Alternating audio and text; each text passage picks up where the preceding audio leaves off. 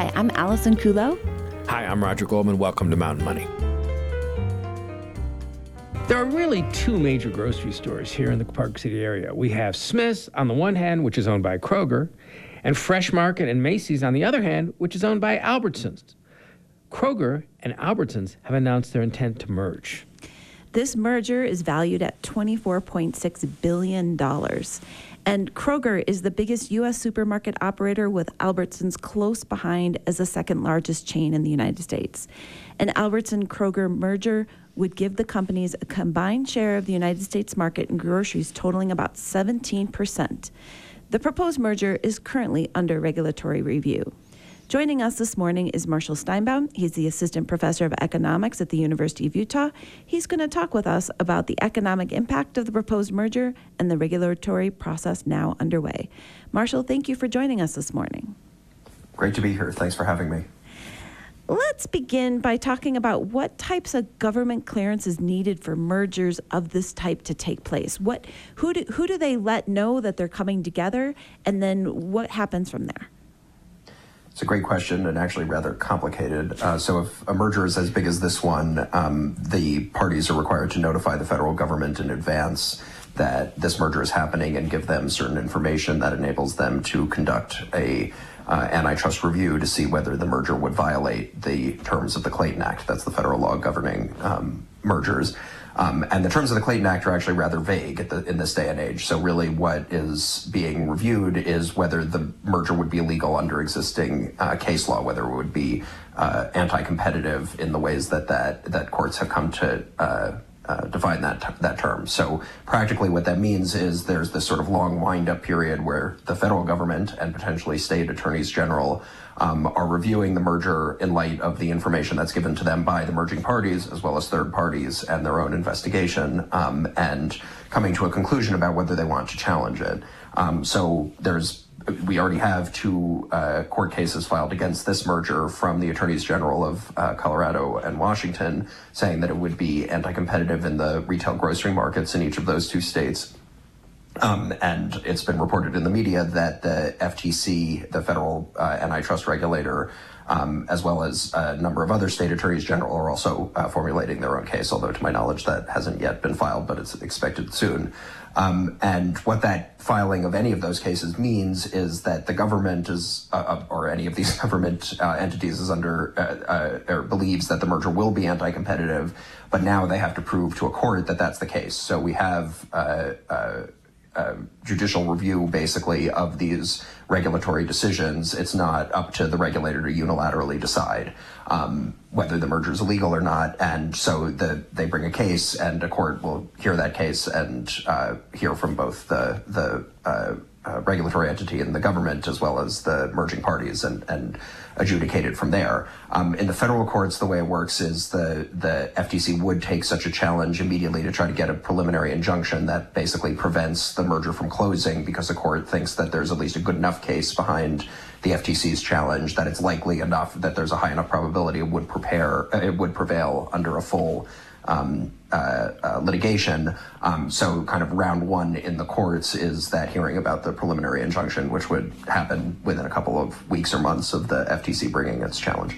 And so we have this kind of potentially complicated tableau where we've got a federal case and these state cases. How do they organize themselves so it's not one big mess? well, good question. I mean, there's ways of uh, consolidating cases uh, within each of these court systems. The, the, my understanding is that the attorneys general, the two uh, cases brought by the attorneys general, are within the state court system of each of those two states. So those won't be consolidated with any federal case. Um, at least that's that's my uh, strong understanding of this. Um, and consequently, we'll, there'll be basically three separate processes: one in, Cal- in Washington State Court, one in Colorado State Court, and then one in the federal court with the FTC and a bunch of other state attorneys general as, as plaintiffs. Sounds like a lawyer's delight. Um, Marshall, um, in, in, recent years, horizontal mega mergers in retail, such as this one, have the focus of the antitrust analysis has been principally on the effect on consumer prices. Um, I guess the theory is that competition is what, what sort of presses prices down. What is being said? I, I, I, know I want to talk about whether that whether you believe that's the right lens with which to view a merger like this, or the only lens to, to view a merger like this. But before we get to that, what what what is being said now regarding the potential effect of, on pricing of a merger like this?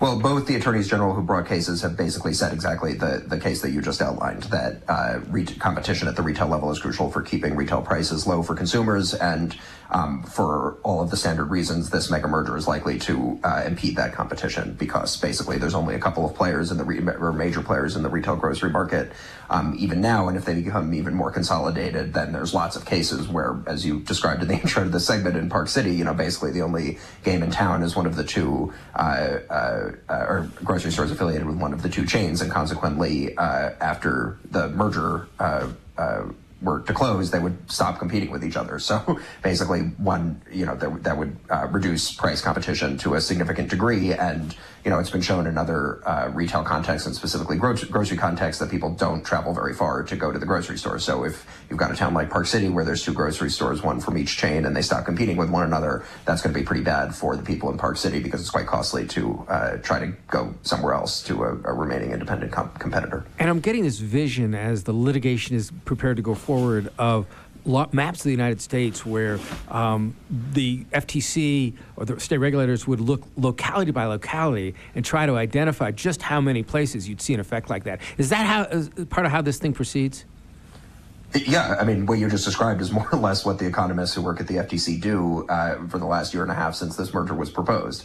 Um, you know, they look at local markets, see where there's overlap, and then uh, they, you know, we know certain things about the way retail grocery markets work, such that seeing that there's overlap in proximate stores can tell us that these uh, stores are in competition with one another. So then, uh, you know, that's a pretty the reason why the the uh, merger would be anti-competitive, and then you know things get potentially more complicated if you bring into uh, bring the question of sort of divestiture remedies into which is on the table in this case. So that would say, okay, well, where there's overlap, we will divest, you know, the, the merged entity will divest one of the two stores or, or some share of the overlapping stores so that there's remains a uh, independent viable competitor. At least that's their claim. Um, and, that, and that is one of the things that the agencies have to take into account now. Um, not just is this merger by itself going to be anti-competitive, but I, in my view, uh, very a very bad precedent is that the courts have said they also have to take into account the divestiture remedy that the merging parties propose.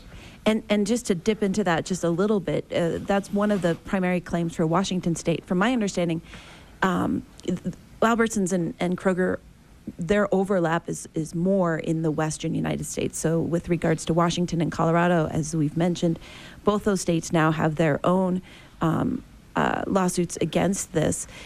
From Utah's point of view, the um, let me back up a sec. So anyway, one of the ways that they're saying they're going to mitigate this is they're, they're saying uh, Kroger and Albertsons is that well we'll sell so many stores in this territory to C&S uh, wholesale grocers. So within the area of Montana, Utah, and Wyoming, there's only 12. From my understanding, in Washington, there's like hundred. I believe they now have like some record of C&S wholesale grocers saying, "Well, do we even have to keep open all the stores that we're now, you know, taking over?" So that may not even be close to a solution. Um, the the merging parties have an incentive to propose some sort of divestiture remedy um, because the regulators basically have to knock it down as part of their case for uh, uh, blocking the merger. Um, and that was tried 15 when Albertsons purchased Safeway and uh, basically put forward a divestiture remedy that would uh, have given a lot of the stores in the combined entity to this uh, then small grocer called Haggen in I think that was based in the Pacific Northwest. Um, that divestiture remedy was sufficient to allow the, the, regulatory approval of the Albertson Safeway merger, and the divested entity Haggen basically went bankrupt within a year, um, and all those stores closed, and that was a, a giant disaster for the grocery industry. Um, so there's sort of a poor track record here, and I would say C&S is similar to Haggen, a pretty weak uh, uh, uh, uh, entity to take on these divested stores. It has a very small footprint already in retail grocery, and one of the sort of tells that you can see that this divestiture remedy is pretextual is that the price that C&S would be paying for the hundreds of stores that Kroger and Albertsons uh, are divesting is, you know, pretty low to the mm-hmm. point of even if they go bankrupt, they're going to end up having made money on the deal. Or I should say, even if the stores go out of business, they're going to end up having uh, made money on the deal because the land that they'll get from them basically is worth the price of uh, of what they're paying. So you can think of this as Kroger has a very strong incentive to get their merger approved. Part of part of getting their merger approved is putting out a divestiture remedy. They got C&S to kind of sign on to this by saying, look, you can get a ton of uh, valuable assets, all of these stores from us uh, for cheap uh, in order that we can kind of hold this up as a reason why the merger won't won't be anti-competitive. Um, and so, you know, I don't think it will have the effect of mitigating any loss of competition from the merger itself. So, Marshall, we've been talking about price competition, and I know some, some people have been critical of, of the development of antitrust laws and the antitrust jurisprudence over the last 30 years because of the way it sort of has focused principally on consumer impact as opposed to sort of looking at other impacts. I want to talk about uh, your, your, your studies about the impact to labor markets from this merger. T- tell us a little bit about your analysis and why do you think that should be part of the antitrust scrutiny here? Well, comp- competition matters just as much in the labor market uh, for uh, workers' outcomes and wages and, and terms and conditions of work as it does for consumers. And, you know, workers are people too, basically. um, and uh, so there's no reason why, you know, that, that you sort of led into this uh, with the premise that uh, uh, analyzing mergers for the effect on labor market competition is somehow novel or an add-on um, on top of the usual consumer attention. I think that's an accurate statement about the history of antitrust policy, but there's no reason why that should have been the case. I mean, uh, exactly. you know, the, the law basically says that mergers that are anti-competitive or illegal, and mergers can be anti-competitive in labor markets just as much as in product markets. Um, so I wrote a paper about this merger in particular um, and its potential to kind of be a test case uh, for a, a labor uh, theory of harm uh, or uh, labor market theory of harm uh, stemming from the merger, in part because we have this track record of past mergers uh, uh, in retail grocery leading to poor um, outcomes for workers, and in part because I think some of the most acutely affected retail markets um, are also the most acutely affected labor markets. So you can tell where the kind of resistance to the merger among uh, labor unions is most acute is exactly where there remains some competition between Kroger and Albertsons at the bargaining table um, when workers are and, their representative unions are negotiating for new contracts. And I think the unions who uh, look at this merger and see their you know kind of main source of leverage disappearing um, if if the uh, uh, entities that they are have been negotiating with to date and had previously played off against one another are now combined, and, and there's no sort of leverage there to be had. Uh, Marshall, I think I, I, I see where you're going, and I think we need to take it down one level. Let's talk about, let, us do a hypothetical Park City, okay? What is it that, that they are now able to do because we've got two separate owners, and I don't know whether the Park City are unionized or not. Let's, let's, let's assume they are for the purpose of the discussion. What are they able to do now? Why is it that the existence of this competition facilitates the union's ability to negotiate a better contract? Well, I would say that labor competition takes a number of different forms. So there, there are uh, anti-competitive aspects of the merger, whether you're talking about unions at the bargaining table or you're talking about individual workers looking for another job. Um, so one thing that uh, we found with the paper is that looking at the period of the pandemic when uh, there was a lot of churn in the retail grocery labor market, and you saw you know big signs outside yes. all the stores saying we're hiring now. Um, that was an occasion of, of strong uh, uh, wage growth for workers at, at, Kroger, and particularly for workers at Kroger where there were Albertsons in where there was Albertsons locations in the same labor market. Um, and my interpretation of that is basically Albertsons is like a slightly better employer than Kroger. I would say you know these are all pretty low wage employers, but the idea that workers could leave Kroger and go to Albertsons because Albertsons is hiring is putting pressure on Kroger to raise labor standards in order to retain workers and be able to keep the doors open and the lights on. Um, so in a world where they're both part of the same company, there's no opportunity for workers to take advantage of the opportunity of the store across town having a, a help wanted sign in the window um, and uh, uh, go take those jobs, and consequently no pressure on their incumbent employer to, to raise their terms and conditions of work.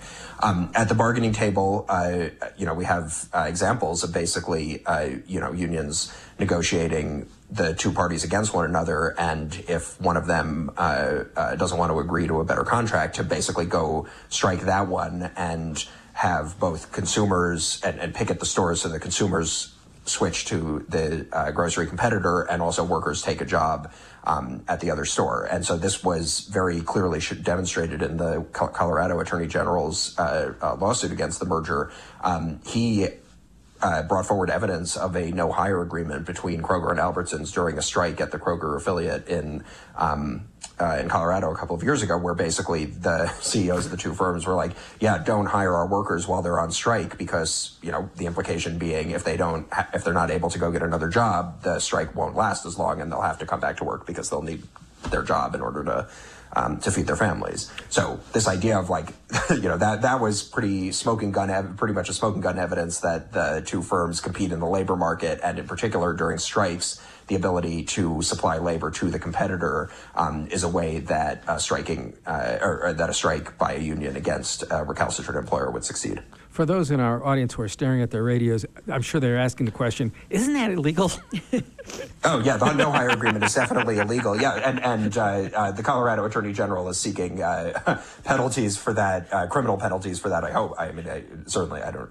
Um, I, you know, they're suing to stop the merger, but they're saying that the the entities should uh, that the the merging parties should basically face liability for violating Colorado law for that no hire agreement. I mean, I've studied no hire agreements in other contexts as well. That was a pretty extreme one, um, uh, but they're actually way more common in the economy than uh, than you might think, notwithstanding that they are illegal. I, I, I have this vision of the young lawyer who is tasked to review the documents, finding this piece of paper on behalf of the Attorney General, jumping up and saying, Eureka! yes, yes. Well, that that all right, I, I'm not. I, I'm I'm one step removed from that myself, having written the paper saying that this merger would uh, uh, weaken uh, uh, workers' leverage at the bargaining table, and then seeing those documents, I, I pretty much had a similar reaction as a, a, a researcher, if not a law enforcement officer. So, as we've been talking about this merger, but even without the merger, there's just four companies Kroger, Walmart, Costco, and then um, I don't know how to say the other one. Delhaize? Yes, Delhaize. Um, currently controls 65% of the grocery market. How did this occur?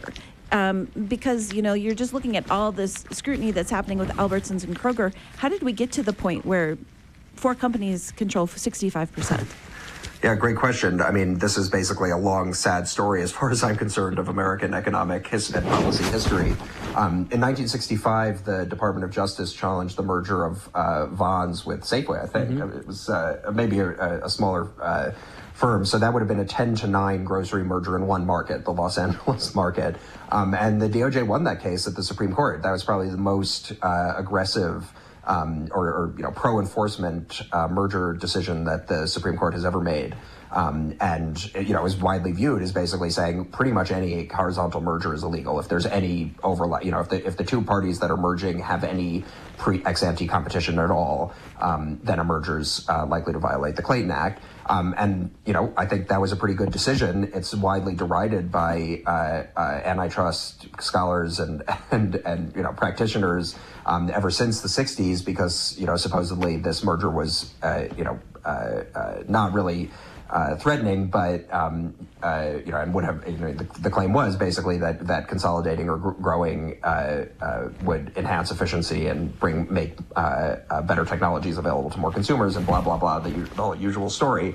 Um, and you know, even pretty much from 1965, that that decision represented uh, a high point in horizontal merger enforcement that we've been retreating from ever since. So, um, in if you look at, uh, for example, in the early 1980s when uh, President Reagan took over, uh, there's uh, you know he put a bunch of um, uh, antitrust scholars in charge of the DOJ and, and the FTC who, who openly derided this decision, said it was wrongly decided. There's been interesting scholarship in the last couple of years to the, you know, basically showing that the divergence between what they said in Congress when they were, um, uh, you know, when their appointments were uh, under consideration uh, for approval or for uh, co- confirmation in the Senate versus what they were saying privately. Um, and, you know, they basically said, oh, yes, we support the antitrust laws when they were in public and we're going to do everything we can to overturn these precedents and make antitrust enforcement more lax in private.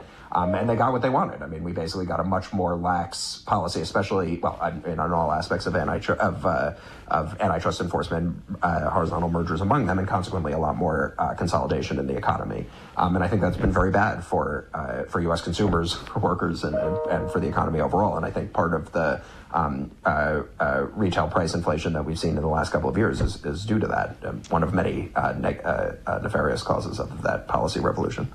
If the FTC brings an enforcement action, where would they do that? Um, that's a good question. So the FTC will will has to litigate in federal court. I don't know exactly which district they'll they will or want to litigate in. I think I think there's a number of options. I mean, basically, since they're national chains, they could probably choose to to litigate um, in any uh, uh, jurisdiction in which the merger would potentially have an anti-competitive effect. Wh- where I Um, was going will- so so the way I mean to go back to the sort of procedural question, they'll try to get the preliminary injunction in federal district court um, right away, and then litigate first. So if they're granted that preliminary injunction, or even really if not, um, in- the next step is basically to, to litigate in the FTC's internal court. That's the administrative law judge. I think I think that's the way it would work. I, I guess this is uh, not my area of expertise, so I should say I'm not 100 percent certain about this. Um, that's that's where the first round of the trials would be heard, and then it kind of could proceed back into federal court um, uh, uh, if things go from there. Yeah, where, where I was going, Marshall, was I was just curious as to whether the sort of consideration of, of things like labor impact, whether there was, a, you know, a jurisdiction where they might be more likely for that to get some traction, and e- even at the FTC level, is is is, is this current FTC under Lina Khan likely to be more open to having a more direct consideration of labor impact uh, in addition to price impact? Uh, Yeah, I mean, I- I think every indication is that they are very open to that. Whether they want to kind of take that beast on as part of this case, uh, you know, remains to be seen. And I'm, I'm very curious about that myself. But they, they clearly are very interested in labor market Yeah, it looks like an interesting case to do that with. We've been speaking with Marshall Steinbaum about the Kroger Albertson merger. Uh, Marshall, we, we always enjoy our conversations with you. I am sure we'll find it another reason to get you back on soon. Thanks for spending time with us. Of course, my pleasure. Great talking to you. The Academy Awards on Sunday, March 10th will honor the best films of 2024. Highly coveted, receiving that honor is not left to chance. Each year, millions of dollars and publicist hours are dedicated to securing an award win. Joining us this morning is Richard Rushfield, editor, editorial director and chief columnist of The Ankler. Richard helps uncover the tactics and amount studios and producers spend along the campaign trail to capture an Academy Award. Richard, thank you for joining us this morning. Thanks so much for having me. Let's set, set the stage. What is the history of Oscar campaigns and who funds these campaigns? Oh gosh, well, it goes back to you know way back. Uh, I, I think they're in their ninety something year. They the Oscars were were started as a way basically to distract uh, workers from from demanding more pay. They thought they they thought they'd throw out uh, these these awards and it, worked very well uh, it, and diffuse sort of labor tension. But the modern Oscar period really dates back to to Miramax Film and Harvey Weinstein, who uh, realized that he can mount these very aggressive campaigns. It was it was sort of a sleepy little thing. They would they would maybe have a dinner for the for the Academy uh, and, and get people excited. But when Miramax came along, they mounted these very aggressive campaigns with with huge amounts of spending. Um, for for them to promote as a way to promote their films. So let's take it back a step. Uh, the, the Oscars are obviously very prestigious. Can you explain to us who votes, the process, who's being lobbied here, and the process by which a, a film is first nominated and ultimately selected for the envelope, please? Yeah, well, f- first of all, too, if, if you're going to be nominated, you have to have a. It, you, you don't. It, it's not required by the rules, but um, having a uh, distributor that mounts a campaign for you, and that means putting on lots of events, lots of screenings, getting members of the academy to see your, your movies.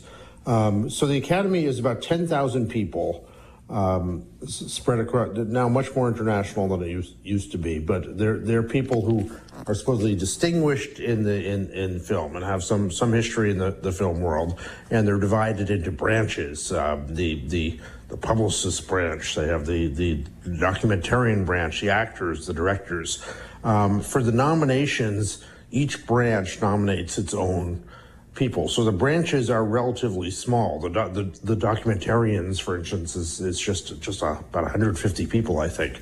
So the, the the popularity and relationships within that branch definitely enter into that. Um, the acting branch is much is, is, is much bigger, and then when it comes, and then after after the nominations come, the entire academy votes. So this intense pressure uh, mounts attempting to get the votes of these ten thousand people for the for the big awards. So, just understanding right now, can you confirm you actually need to campaign even just to get a nomination? Technically, you don't. There's no rule that says you have to campaign. The fact of the matter is that people that don't campaign don't get nominated and, and certainly don't win. And people that don't, and people whose their studio doesn't mount a a campaign and, and, and spend money buying ads and everything for them uh, tend not to win either. There's there there there's some I think every everywhere everything uh, all at once they, they they didn't buy ads of that, but they were certainly on the campaign trail, meeting people, and it's it's really a it's a long the it's a long campaign. The the the, the Oscar season technically kicks off in. Uh, at, at, with Toronto Film Festival in, at the beginning of September. So it's a six month or seven month long season, depending on how, how long this goes. And you have lots of events where the people are, are trying to, uh, where the, the, the contenders are trying to meet as many members of the Academy as they can, and constant screenings and Q and A's and dinners and everything else. And I, I have to assume there's an ROI for this. Like, you know, the amount of time that, that is spent on this, get, just getting the nomination up to actually receiving an award, does it really make that difference? Well, yeah, it's for for independent films now. This is really how you um, how you market them. This is the, the this is really the for for the the smaller serious dramas. Um, the the the Oscar circuit and the prestige circuit is is where they uh, is, is where they get their name out. You look at a movie like Poor Things, and we, we've seen in the last few years a lot of independent films just come and go, just are released and and forgotten, um, and barely make as much. Poor Things, which has which has been a real contender and has a lot of nominations. Emma Stone is considered a, a favorite for the Best Actress. Uh, has made nearly hundred million dollars uh, worldwide, that's that's a movie that's gotten real um, attention. And uh, you you, you would imagine if it had if it didn't have these nominations, if it had been passed over for for nominations, it, it would have uh, it, it, wouldn't have. You look at uh, Zone of Interest, which is a very intense, dark film about the Holocaust, uh, which was surprisingly nominated, and and that has that has had a real life and gotten a lot of real attention, but also thanks to its nomination. You know, for bigger movies like for Barbie, it's it's a nice thing. It just it doesn't really matter. Uh, but for these independent films, it's sort of the whole ballgame now. Let's go back to sort of the origins of the modern campaign, and eventually, I want to get to the Academy's role as the equivalent of the Federal Election Commission in terms of regulating how these sure. campaigns work. But but first, I want to go back to Harvey Weinstein and the insight that he had about leveraging prestige in an effort to um, pay people less.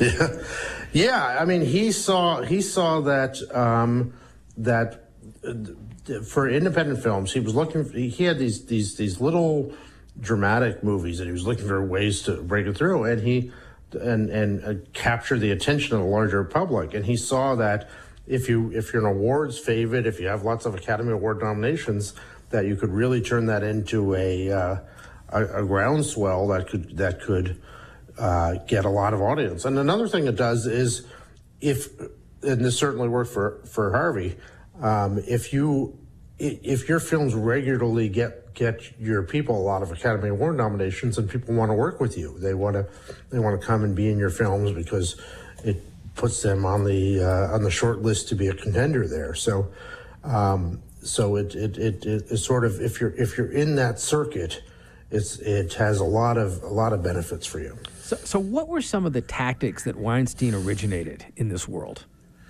Well, the, the I mean, he was just very he was advertising for the films like nobody uh, ever did. He would he would he would he went after the precursor award, like the the Golden Globes um, were were sort of a, a sleepy little pre-Oscar um, uh, stop, and he made this a real like he, he said we will we'll dominate the Golden Globe Awards, and then we'll establish that as like that is the thing that predicts the Oscars, and he really put that on the map. He he just he he turned this from a sort of sleepy little thing to to organized you know a, a six months of screenings and dinners and events, and you have to have an, and you and having a narrative about your uh, about your filmmaker that you tell and a story.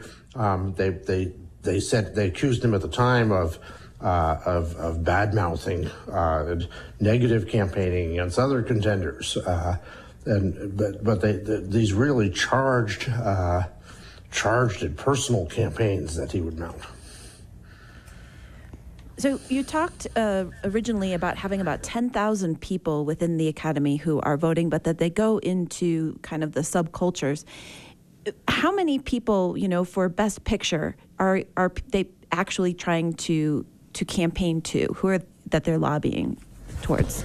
I mean, you're, you're, you're, you're when you, when you get the the best picture is the one thing that's nominated by everybody. So you have the, so the whole academy is is uh, uh, up for grabs there. How it can have as many as ten pictures nominated. So in theory, you don't need more than a thousand, fifteen hundred votes to get uh, to to get a nomination there. To win, you need. Uh, no one knows exactly, but but but it would seem a, a few thousand at least votes of the uh, of the academy. So, so let's talk a little bit more about mechanics, and then I want to get into regulation.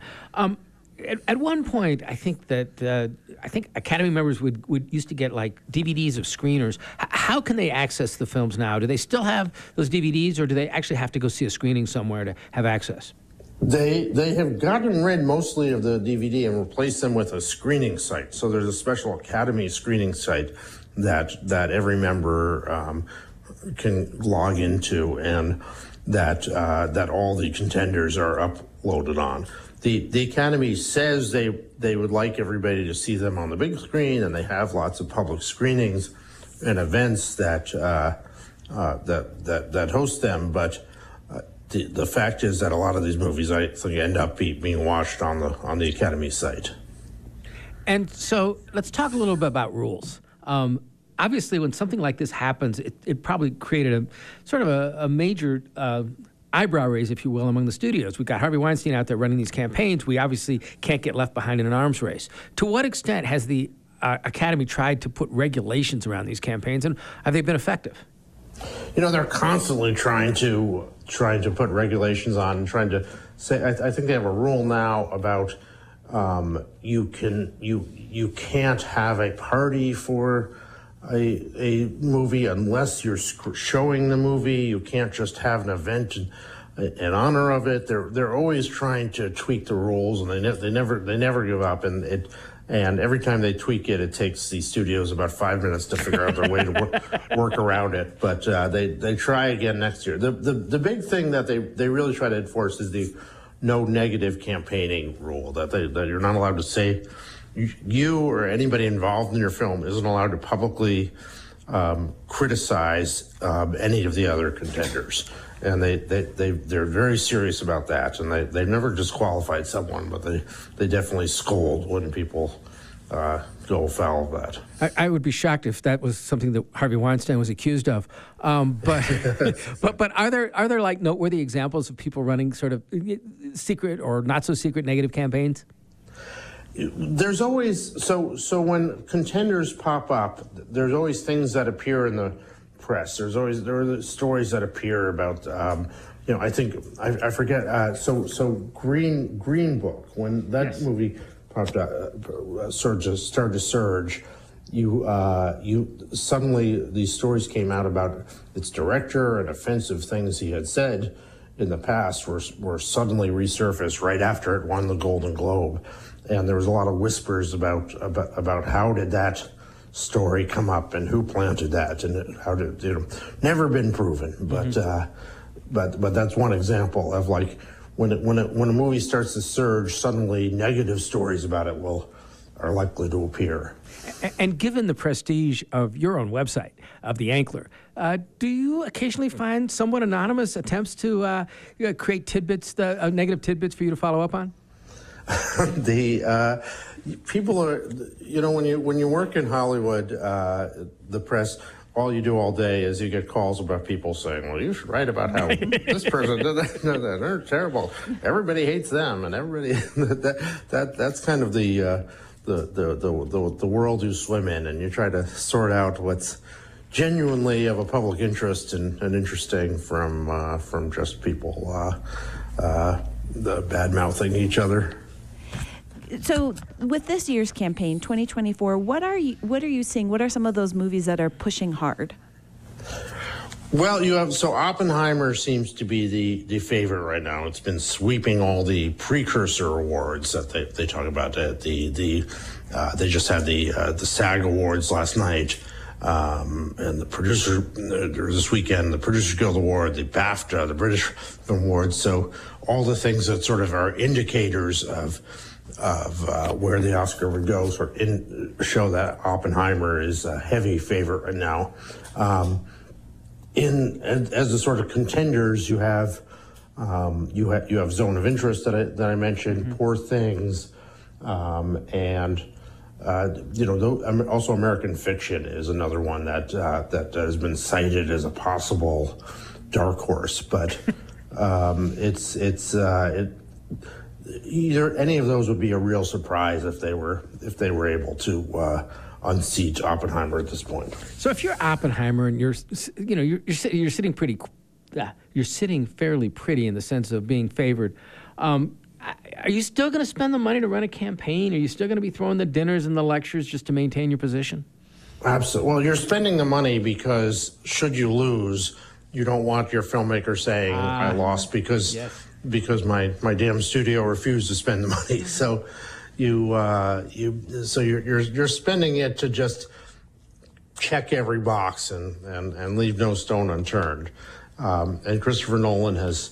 Uh, has has sort of been in contention before and, and, and fallen short. So I think I, I, I think there's a real sense that they want to get this for him. Uh, I, I, sort of talked a little bit about your website uh, and your, your newsletter, The Ankler. Can you just, I, I want to ask you a couple more questions, but I do want to give you a chance to explain to our audience what it is you do. Yeah, we, we I, I read an, uh, I read a column for a uh, larger newsletter called The Ankler, uh, which is uh, about the entertainment industry. It's it's primarily for entertainment uh, industry professionals, but also people who are very interested in how the industry works and sort of the culture of the industry. And uh, we cover this every day. So you're deeply immersed in this world, and I, I can't l- let you go without asking a couple more sort of Oscar questions. Uh, I know you have your crystal ball on your desk. Um, let's start with what is the most surprising major award you expect to come out this year? Who's go- who's going to win that nobody's seen seen it coming? Uh, well, uh, if nobody sees it coming, that's probably. Uh, I, I, could see Lily Gladstone winning the Best Actress, uh, taking away from Emma Stone there. That's that. Uh, that that that that part sort of affected a lot of people. She's from Killers of Flower Moon.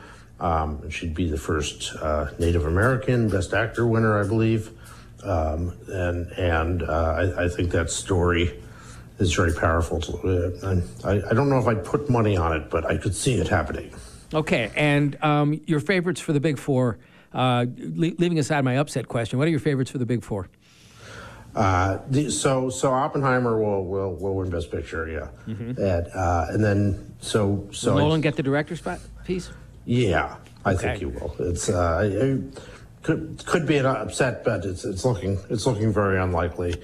And uh, I would, I, despite the possibility of a Lily Gladstone uh, upset, I'd still say Emma Stone for yeah. uh, for best uh, uh, for for best actress, and then. Uh, I'm I'm going to put my money on Paul Giamatti for from The Holdovers for Best Actor, but uh, instead of Cillian Murphy from from Oppenheimer, but could be wrong. Absolutely. Uh, I, I, I, really appreciate you spending the time with us, and we really appreciate the fact that uh, you and Ankler have been willing to talk to us about other Hollywood topics, and we hope to be able to continue to bring you on in the future. Um, my pleasure. I love my trips to Park City every year. So. All right. Well, the next time you're in town, maybe we can get you live in the studio. We've been talking. To. We've been talking to Richard Rushfield, the editorial director, founder, and chief columnist of the.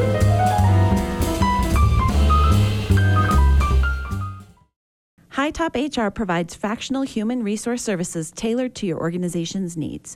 From talent acquisition and performance management to employee training and development, owner Sharon Salmon provides expert guidance and solutions to optimize your workforce.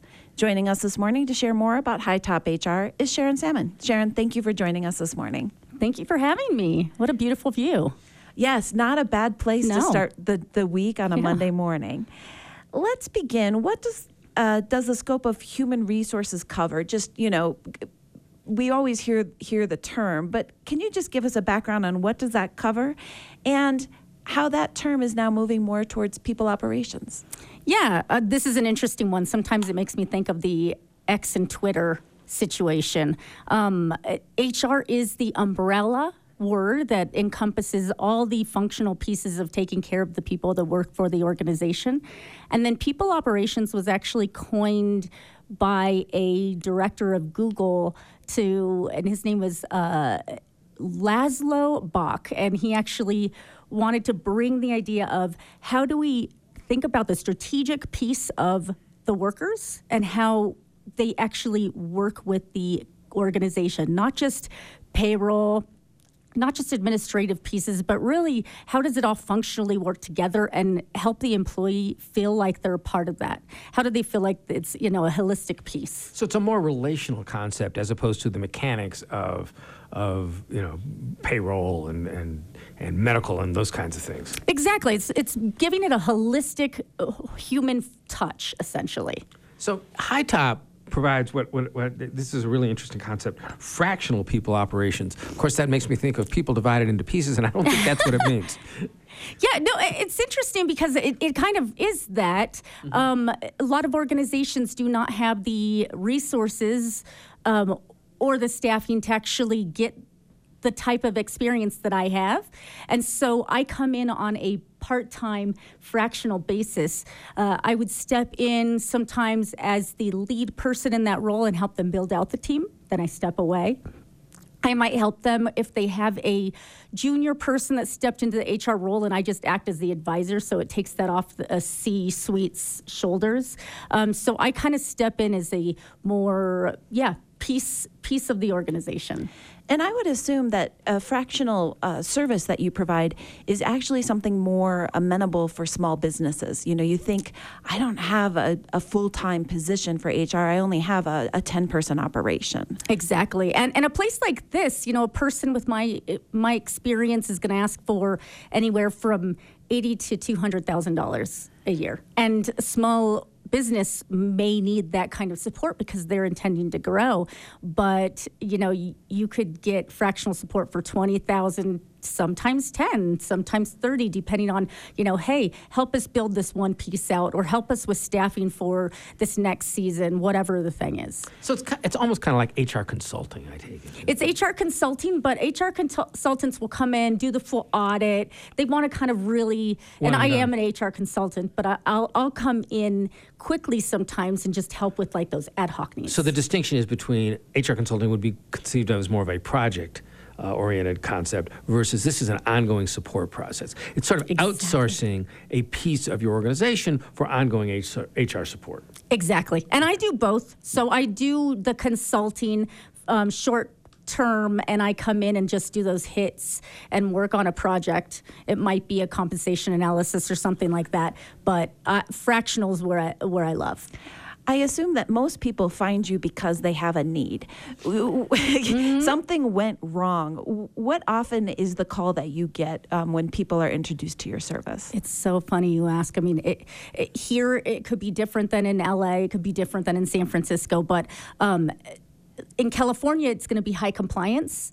And in Utah, it's going to be more about staffing and employee engagement and keeping people. And, oh, we have an employee that, you know, isn't showing up.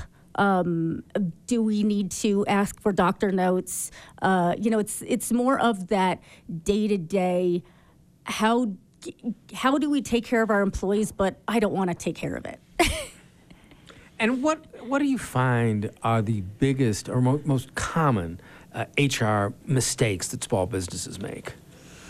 Oh, it's not checking in with employees more often than they should. So you know that there's a disgruntled employee or a manager is maybe a little too heavy handed or some issue is happening and you're just not paying attention and checking in, and that creates a lot of issues. You'd be surprised with people then uh, not showing up or people. Um, you know, stealing from the organization. And there's so many different things. But that basically is the one that I see where organizations start to have to mediate arbitration, things like that, once a person leaves. Now, as you mentioned, you know, uh, the question was, you know, what should businesses, I think, be spending more time on? I guess looking at it from another way, what types of HR services do you provide that would ultimately help businesses? Um, you know that that maybe they that they should take greater advantage of.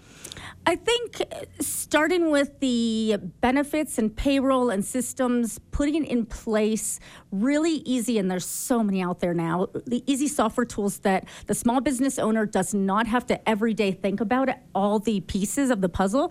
It's just kind of plug and play, and so they have more time to focus on the employees. So it used to be that you had one for payroll, one for performance management, one for benefits, and now there's these integrated systems. So building something out early on and finding the right tool, training your employees on it, making sure then after that you're working with the managers that oversee the employees or yourself on how to make people feel like they're engaged. Um, not just, hey, show up at eight, leave at five, uh, we did a good job, high five.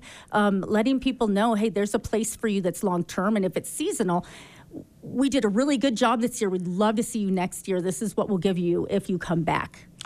I have an offbeat question for Yeah. you. Um, when you go to gatherings of HR professionals, um, what is the story that you tell them that says, I had this gig and I can't believe these people were doing this? this is hilarious. So I do go to HR conferences, and this is it's kind of like this cathartic thing because you're finally in a room with people that you can kind of vent to and you can't do that in an organization you have to really hold your head up high so you will laugh about um, an employee i use this one a lot but an employee urinating in a elevator um, and then denying they did it but the cameras caught them um, and it was at a, it was a hospitality group so they were drinking at the bar. Um, so those kind of things where you go can you believe that happened? And the person just went to the edge of the earth denying even though you show them the video. Um, there's so many stories like that that are just hilarious that we kind of go can you believe that happened? And we all have them You mentioned a couple of times since you've been here the word hospitality and the types of business that, that we have in the community. Being in Park City, do you have experience with hospitality businesses or, or what types of businesses do you have backgrounds in? Yeah, I started in San Francisco actually. I worked for a restaurant consulting firm and I've opened a lot of Michelin restaurants. Um, and so a big part of what I did was uh, working in that field, especially um, fine dining, and then it moved into uh, fast casual. So, yeah. Okay, Shannon, if people want to learn more about your organization, how can they find you? I am at hightophr.com, so H I G H, uh, hightophr.com. Sharon Salmon, we've enjoyed having you here on Mountain Money. Thank you so much. Thank you. You've been listening to KPCW's Mountain Money. If you like Mountain Money, let us know. Please leave a review.